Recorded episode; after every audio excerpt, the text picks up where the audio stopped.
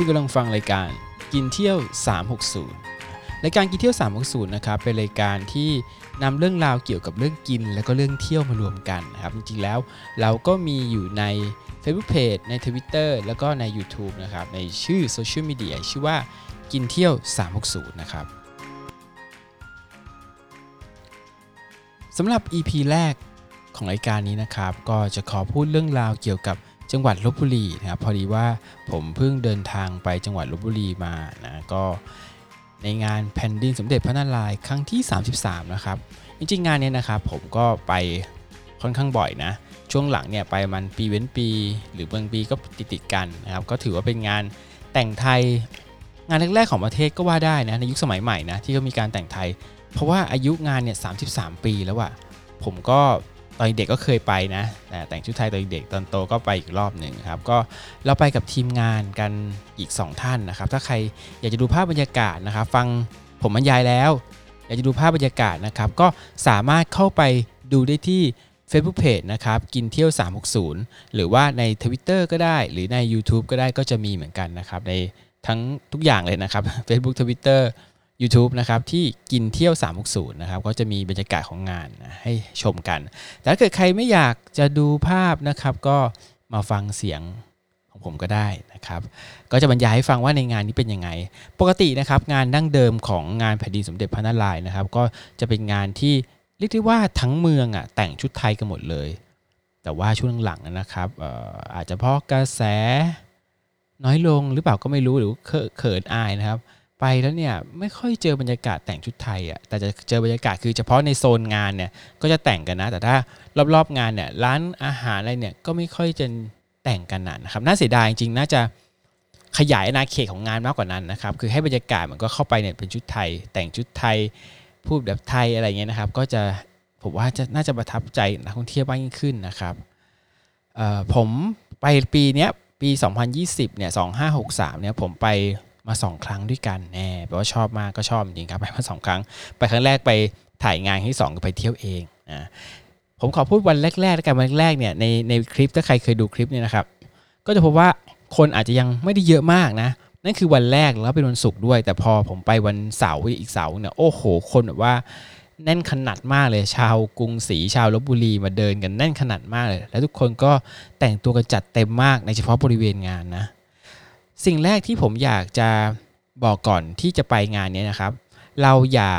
ไปแบบไม่แต่งชุดไทย เราเข้าเมืองตาหลิวต้องหลิวตาตาม ไปถึงนั้นเนี่ยคุณต้องแต่งชุดไทย คราวนี้มันมีตัวเลือกให้เลือกอย่างนี้ครับ คุณจะซื้อชุดไทยผ่านอินเทอร์เน็ตผ่านร้านในกรุงเทพเนี่ยหรือคุณอยู่จังหวัดอื่นนะก็ซื้อได้แหละนะครับ ราคาชุดไทยเนี่ยผมให้เลทเราราคาอยู่ประมาณสักอยู่ราวสัก 600 บาท 6 700 บาทอะได้ทั้งชุด เสื้อกางเกง เสื้อจงกุเบนนะครับผ้าคาดเนี่ยผมว่าระดับเนี้ยหกร้อยกว่าบาทคุณลงทุนครั้งหนึ่งนะคุณสามารถไปแต่งได้หลายงานนะ เดี๋ยวงานที่เพชรบุรีมีอีก งานในกรุงเทพลานพระรูปนะครับก็มีอีกนะครับก็เรียกได้ว่าซื้อสักซื้อสักใครยังไม่มีเนี่ยก็แนะนำว่าให้ซื้อสักชุดหนึ่งละกันนะครับ ขอร้องละจะได้เข้าได้บรรยากาศกันครับ คุณอาจจะแต่งชุดไทยไม่ตรงยุคไม่ตรงยุคอะไรก็แล้วแต่ผมเห็นเนี่ย บางท่านก็แต่งใส่สูทใส่จงกระเบนคือ มันมั่วยุกันมากเนี่ยก็ไม่เป็นไรยังไม่ฟิกแต่เดี๋ยว พอเราแต่งไปเรื่อยเดี๋ยวอาจจะมีการพัฒนาว่าเออมาที่เนี่ยนะครับคุณนาแต่งให้ตรงยุคแต่เนี่ยผมไปถึงเนี่ยมีตั้งแต่ยุคยันยุคลบบุรียันมาถึงยุครัตนโกสินทร์นะครับ มีหมดเลยนะครับ ทุกประเภทเพราะนั้นคุณอย่าอายนะครับก็แต่งไปนะครับ ไม่ไม่ต้องกังวล ผมเองก็ซื้อผ่านอินเทอร์เน็ตนี่แหละนะครับ แล้วก็นำมาให้น้องๆแต่งในทีมงาน แล้วก็ผมเองก็แต่งชุด ชุดหนึ่งนะครับที่ที่ซื้อมานะครับ ปัจจุบันตอนนี้ถ้าในตู้เสื้อผ้ามีชุดไทยประมาณถ้าแต่งกันได้นะ ประมาณ 5 คนอะเพราะฉะนั้นผมก็จะมีการสลับหมุนเวียนได้ได้อย่างค่อนข้างสบายนะแต่ว่าเป็นชุดที่ราคาไม่ได้แพงมากนะ แต่ผมเห็นบางท่านก็จะแต่งกับหัวรูฮลามากอลังการมาก อันที่ 1 ได้ชุดแล้วนะ คราวนี้ถ้าซื้อชุดเองจบ แต่ถ้าไม่มีจริง ๆ แต่ไปถึงแล้วอยากจะแต่งนะครับ หน้างานมีครับราวๆ200 ถึง 300 บาท ก็มีคุณ 300 บาทเนี่ยคุณได้เป็นอเจ้ากาลเกตได้เต็มที่เลยเพราะเขามีเครื่องประดับให้คุณด้วย ผมซื้อเองเนี่ยนะหกเจ็ดร้อยเนี่ยนะครับเครื่องประดับไม่มีนะแต่เกิดใครไปซื้อเครื่องประดับที่นู่นนะครับราคาเลทเริ่มที่ประมาณ60 80 150 ประมาณเนี้ยสร้อยสองวานเข็มกัดสร้อยอะไรพวกนี้นะครับทับซวงเนี่ยมีราคาหลักเนี้ยเพราะฉะนั้นถ้าจะไปร่วมงานเนี่ยพกเงินไปพันหนึ่งเนี่ยคุณก็สามารถซื้อชุดกลับบ้านได้เลย แต่ถ้าคุณไม่ได้ซีเรียสเรื่องอะไรอยากจะแบบ เอาไม่อยากจะมานั่งซักรีดเองอะไรอย่างนี้นะครับ ก็เช่าก็ได้นะครับ 200 300 บาทก็จะมีนะครับบางทีบางที่ก็จะมีการรวมแต่งน่องแต่งหน้าให้ด้วยนะ คุณจะได้เป็นอเจ้าพี่หมื่นกันได้อย่างเต็มที่เลยครับสำหรับการเข้าไปในบริเวณงานงานพวกนี้ฟรีนะครับ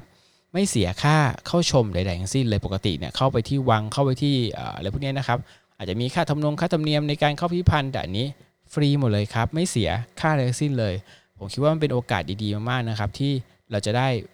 ไปสู่ยุคโบราณ ยุคเมืองลบบุรี ยุคแผ่นดินสมเด็จพระนารายณ์แบบไม่ต้องเสียเงินเราเสียค่าชุดเข้าไปเองนะครับสำหรับอาหารการกินที่นั่นนะครับ ค่อนข้างเยอะมาก มีทั้งเดินเข้าไปเนี่ยกว่าจะเดินเข้าถึงวังเนี่ยสมมติคุณไปจอดรถเนี่ยการจอดรถเนี่ยคุณสามารถจอดที่โรงเรียนพิบูลนะครับ ซึ่งจะอยู่บริเวณละแวกนั้นเดินไม่ไกลครับอยู่ใกล้กับสารพระการ แล้วก็เดินมานิดนึงนิดเดียวนะครับ ข้ามถนนมานะครับ ก็เดินตรงไปเรื่อยก็จะเจอด้านหน้าด้านซ้ายเป็นสารพระการอะหลับตาดูภาพตามผมนะ ถ้าจอดรถที่โรงเรียนพิบูลนะ เป็นแหล่งจอดรถใหญ่ของที่นี่เลย ซ้ายมือสารพระการนะครับ ด้านหน้าของเราเยื้องไปทางขวาหน่อย ก็จะเป็นพระปางสามยอด ให้เราเดินไปด้านซ้ายนะครับ ก็จะเจอตึกแถว แล้วก็สถานีรถไฟลบบุรีนะครับ อยู่อำเภอเมืองลบบุรี แล้วก็เลี้ยวขวา โอ้โห คุณจะเห็นเลยเป็นทางงานมีอาหารการกินของขายแยะมากมาย มีเพื่อนผมไปนะ บอกว่า โอ้โห เปรมมากได้เจอสิ่งที่ไม่ค่อยเจอมาก่อนในตลาด บางที่ก็จะมีของโบราณเนี่ยที่เราไม่เคยเห็นมาก่อนนะครับ ก็เจอที่ตลาดนี้นะครับ เพราะฉะนั้นเราได้อิ่มท้องได้ท่องเที่ยวแน่นอนมาที่นี่ที่เดียวนะครับ แต่แนะนำว่าอย่าพึ่งไปดีดากับอาหงอาหารมากนักนะครับ เดี๋ยวบางทีชุดเราจะผ่องพุงป่องได้นะครับเข้าไปถ่ายรูปก่อนนะครับเข้าไปถ่ายรูปเดี๋ยวเย็นๆหิวๆเนี่ยค่อยออกมานะครับ ผมมีจุดแนะนำนะที่ถ่ายรูปอยู่ด้วยกัน 2 จุดรวมวางด้วยเป็น 3 จุด 3 จุดหลักๆนะครับถ้าใครมีเวลามากขอให้ไป 3 จุดนี้นะครับ จุดที่1นะครับจะอยู่ด้านหน้าๆหน่อยก็คือพระมหาธาตุนะครับวัดพระมหาธาตุวัดพระศรีรัตนมหาธาตุลบบุรี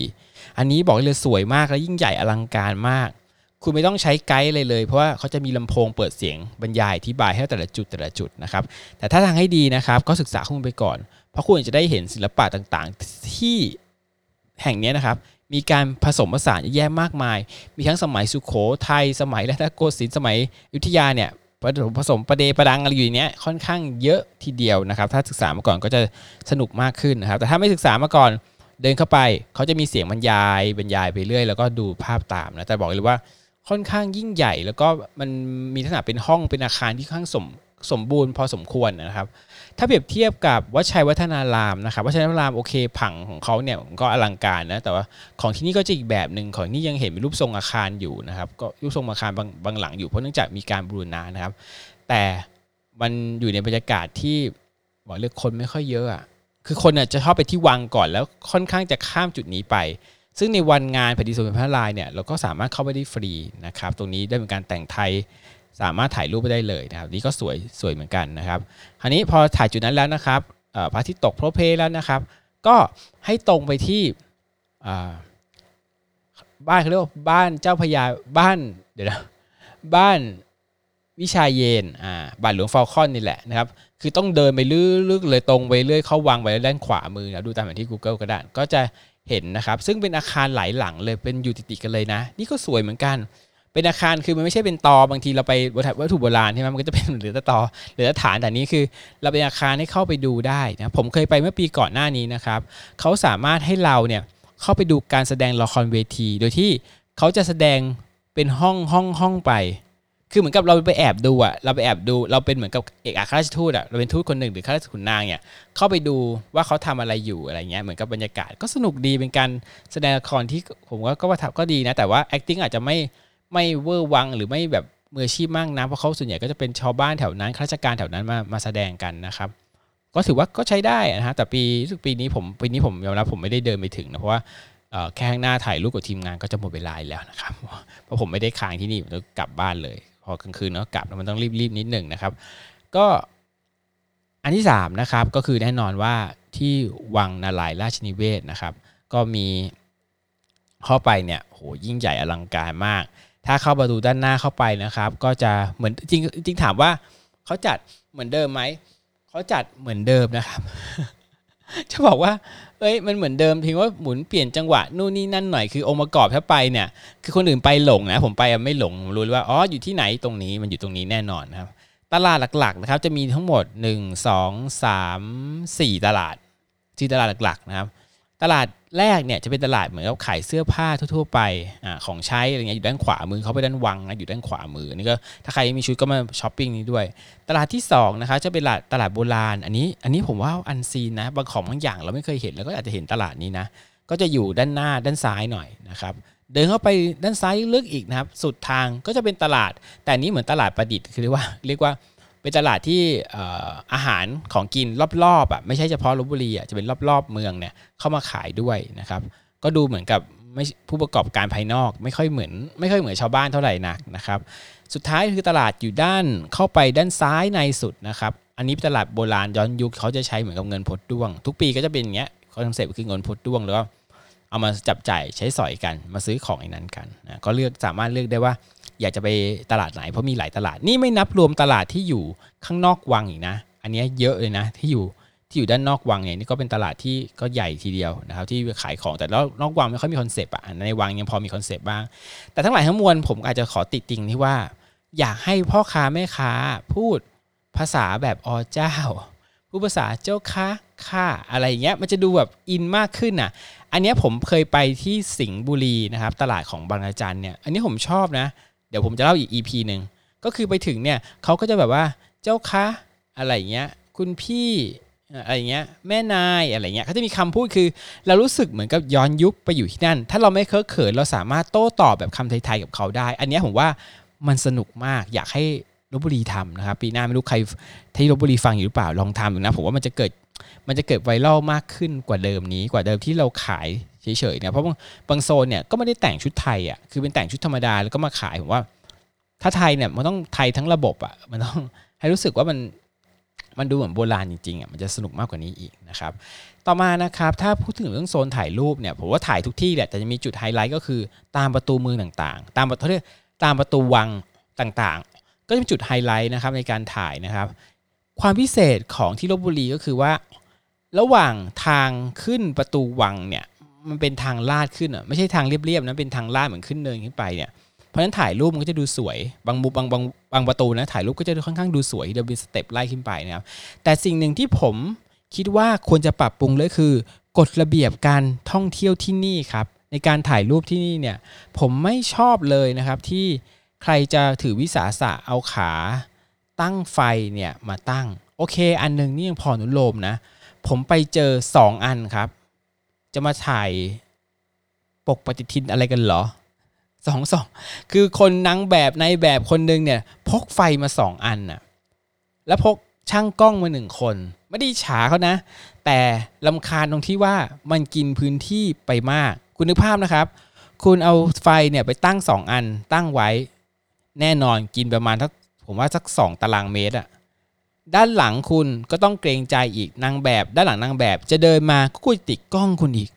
เป็นไงพื้นที่ผมว่าสูญเสียไปสักประมาณ 3 ตารางเมตรได้สำหรับในการนี้ และผมเจอทุกครั้งเลยคือว่าถ่ายค่อนข้างนานมาก ไม่ใช่ถ่ายรูป 2 รูปเสร็จแล้วไปเปล่าครับ ถ่ายนานมาก อันนี้ผมต้องขอติติงเลยสำหรับงานนี้นะครับ ไม่ติติงงานติติงคนที่ ทำลักษณะนี้ผมว่าเป็นถือว่าไม่ไม่เกรงใจคนอื่นๆกันนะเพราะค่อนข้างจะเบียดมาก เพราะฉะนั้นทางงานถ้าได้รับฟังอยู่ได้รับฟังคลิปอยู่นี้นะครับ ก็แนะนำว่าควรจะออกกฎนะครับ ห้ามเอาขาตั้งไฟ คือขาตั้งกล้องก็แทบจะแย่แล้วนะครับ ขาตั้งไฟเนี่ยไม่ควรอย่างยิ่งขาตั้งกล้องผมว่าอนุโลมเพราะบางทีแบบมันมืดแล้วกล้องบางคนก็จะไม่สามารถถ่ายเอ่อถ่ายให้มันได้ชัดมากได้ว่าขาตั้งกล้องอาจจะต้องมีใช้อยู่นะสำหรับบางท่านนะครับผมว่า โอเคอันนี้รับทราบอันนี้ อันนี้คิดว่าไม่มีปัญหา แต่ขาตั้งไฟเนี่ยผมว่าเกินไป แล้วก็อีกอย่างคือมารยาทในการถ่ายรูปนะครับกำลังถ่ายอยู่ก็ไม่ควรจะไปแทรกเขา หรือเราเหมือนกัน ควรจะถ่ายถ่ายอยู่ไม่ใช่แบบโอ้โห ถ่ายแบบรอสักสิบนาทีเนี่ยคนอื่นไม่ได้ถ่ายเลยนะครับ อันนี้ก็เกรงใจกันนิดหนึ่งนะครับสำหรับคนที่ไปเที่ยวนะครับ เพื่อให้บรรยากาศมันดูมันดู happy ทุกอย่างมันดู smooth ทุกอย่างนะครับ อะพูดถึงประตูไปแล้วด้านในเขาจะมีโซนที่ว่านารายณ์นิรมิตแต่ปีนี้ผมว่าไม่สวยปีอื่น ๆ สวยกว่านะครับก็จะมีอุปกรณ์ มีกำแพงเมือง ปีนี้ไม่มีช้างให้ขี่ ไม่มีเกี้ยวให้นั่งนะครับ ก็มีเหมือนกับเขาจะเนรมิตสวนอยู่ในวังอะ มีแคร่มีเก้าเอ่อมีตั่งให้นั่งอะไรเงี้ยก็จะมีอยู่นะเป็นนารายณ์นิรมิตก็มีอยู่เหมือนเดิมนะครับโซนนี้แต่ว่าปีนี้ค่อนข้างดรอปไปนิดหนึ่งนะครับสำหรับโซนนาลายนิมิตนะครับพอเข้าไปนะครับ อีกก็จะพบแบบ พระราชวังนะครับวัดดุสิตมหาพระนั่งดุสิตมหาปราสาทนะครับ ซึ่งถ้าตอนคืนก็จะไม่ให้เข้าแล้วนะกลางวันนะได้อยู่กลางคืนไม่ให้เข้าแล้ว ก็จะถ่ายโดยรอบได้แหละนะครับ ก็จะมีอาคารหลังหนึ่งนะครับที่เป็นเราจะพบว่าถ้าเกิดนึกภาพสมัยโบราณเนี่ยสมัยที่สมเด็จพระนารายณ์นะครับ รับพระราชสารเนี่ยนะครับส่งพระราชสารเจริญพระราชสัมพันธไมตรีนะครับกับ ฝรั่งเศสนะครับก็จะมีขุนนางข้าหลวงมานะครับจะมีช็อตหนึ่งเนี่ยภาพเนี้ยคุณจะคงเคยเห็นที่พระนารายอยู่ที่สิงหบัญชรนะครับอยู่ด้านบนแล้วก็เอื้อมมือมานะครับแล้วก็ส่วนข้าราชการเนี่ยก็ข้าราชการของฝรั่งเศสก็ยกเหมือนกับจานและมีพานเนี่ยยกขึ้นไป จุดเนี้ยตำแหน่งเนี้ยนะครับมีเลยเข้าไปดูได้นะครับก็ถ่ายรูปได้แต่ว่าขึ้นไปบนนั้นไม่ได้นะครับ อันซีนั่นคือว่าผมแนะนำว่าให้ไปด้านหลังๆอาคารนะครับวิวสวยมาก นะวิวสวยมากแต่ต้องกลางวันหน่อยนะกลางคืนก็จะมืดนะครับ ขอแนะนำว่ากลางวันนะครับ แล้วก็ถัดมาอีกโซนหนึ่งนะครับจะเป็นโซนเป็นโซนที่เรียกว่าจัด illumination ไฟเนี่ยสวยงามแบบไฟระยะ ไฟโคมไฟแล้วห้อยเหกต้นไม้คือเหมือนสวงสวรรค์สวยงามมาก แต่ปีนี้ก็ดรอปนะครับผมว่าปีอื่นที่เขาจัดอยู่นอกนอกวังเนี่ยสวยกว่านี้อลังการกว่านี้ แต่นี้ก็ถือว่าโอเคแหละแต่ก็ drop นิดนึง แต่ข้อดีของปีนี้คือว่ามี prop ให้คุณถ่ายเยอะมาก มีเกี้ยวมีอะไรเนี่ย ให้คุณนั่งให้คุณถ่ายเนี่ยดอกไม้ก็สวยกว่านะครับ อันนี้ก็ข้อดีของเขาเพราะฉะนั้นที่เล่ามาทั้งหมดนะครับ ก็เป็นที่บริเวณจุดที่ถ่ายรูปและที่ shop แต่ไฮไลท์อันนึงนะครับ ถ้าใครไม่เคยดูก็ขอไปดูคือ จะมีโชว์นะครับแสงสีเสียงนะครับเเกี่ยวกับสมเด็จพระนารายมหาราชประวัติของท่านนะครับจนท่านสิ้นพระชน แล้วก็เปลี่ยนราชการใหม่นะครับ อันนี้ผมชมนะครับดีมากอันนี้เป็นเป็นอะไรที่เฮ้ยไม่น่าคือตอนแรกผม ค่อนข้างถ้าเกิดนึกภาพนะ เป็นเหมือนกับการแสดงที่ชาวบ้านทำอบตทำอบชทำเนี่ย ผมจะนึกภาพเหมือนกับแสดงแสงสีเสียงแบบกระลองกองแก้งอะเหมือนหลาย ๆ จังหวัดที่ทำกันมันดูเหมือนพังงาพังงาปาก แล้วก็ดูไม่ค่อยสมจริงดูแบบ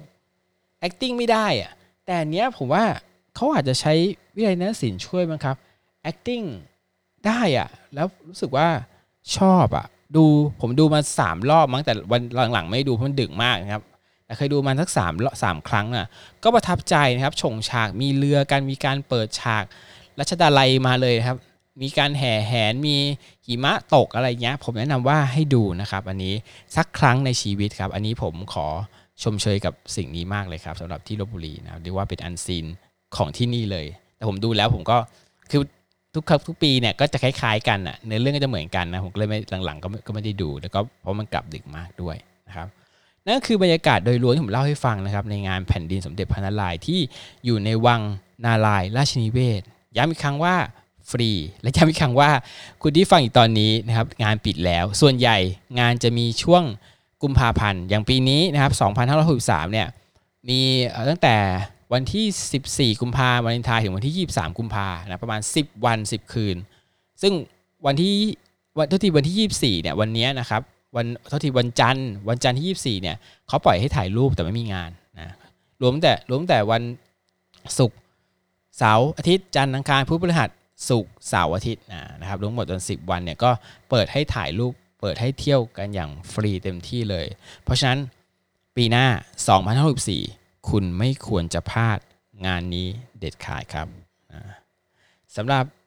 EP แรกนะครับ ไม่รู้จะสนุกหรือเปล่านะครับ ผมก็พูดไปเรื่อยเลยนะครับ จะบอกความลับให้ว่าที่ผมทำที่ผมอัดเนี่ยนะครับ ก็คือกึ่งกึ่งสดเลยนะ ไม่มีการตัดใดๆทั้งสิ้นเลยนะ พูดยาวรวดเดียวเลยนะครับ อาจจะมีผิดพลาดแล้วขออภัยด้วยนะครับ เพราะว่าบางทีผมรู้สึกว่าอัดแบบอัดแห้งๆอะแบบเอามาตัดต่อมันจะเกรงแล้วมันจะชอบผิดบ่อยนะครับ ผมก็ใช้วิธีอัดสด ยิ่งยาวไปเลย น่าจะมัน